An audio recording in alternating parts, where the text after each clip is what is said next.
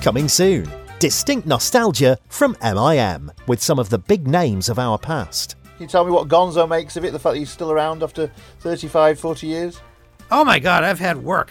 I'm telling you, I've, I've, I've been in the shop a lot of times. Dr. Gutnick works on me. I've had my nose lifted. I've had, you know, everything fixed. Everything's been lifted. Most of us actually thought you were called Juliet Bravo.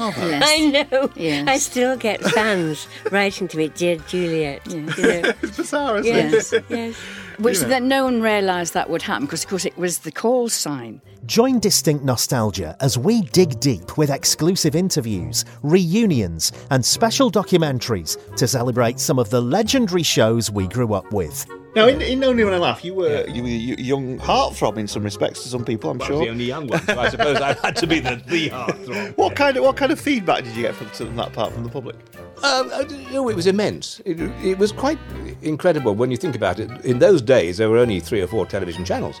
So we used to get 19 million people a night watching it, which meant that's a third of the country. When I walked down the street the next morning, one in three people would have seen me on television the night before, which was strange in one way.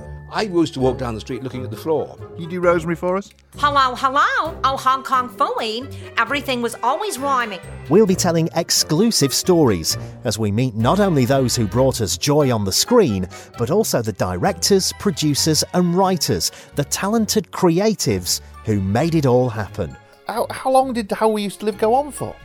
1968 until about, I suppose, 1998, but then there were repeats uh, because of the national curriculum mainly, otherwise, it might be still going now. That's Distinct Nostalgia by MIM, the quality podcast reconnecting us with our TV heroes of the past. Coming very soon.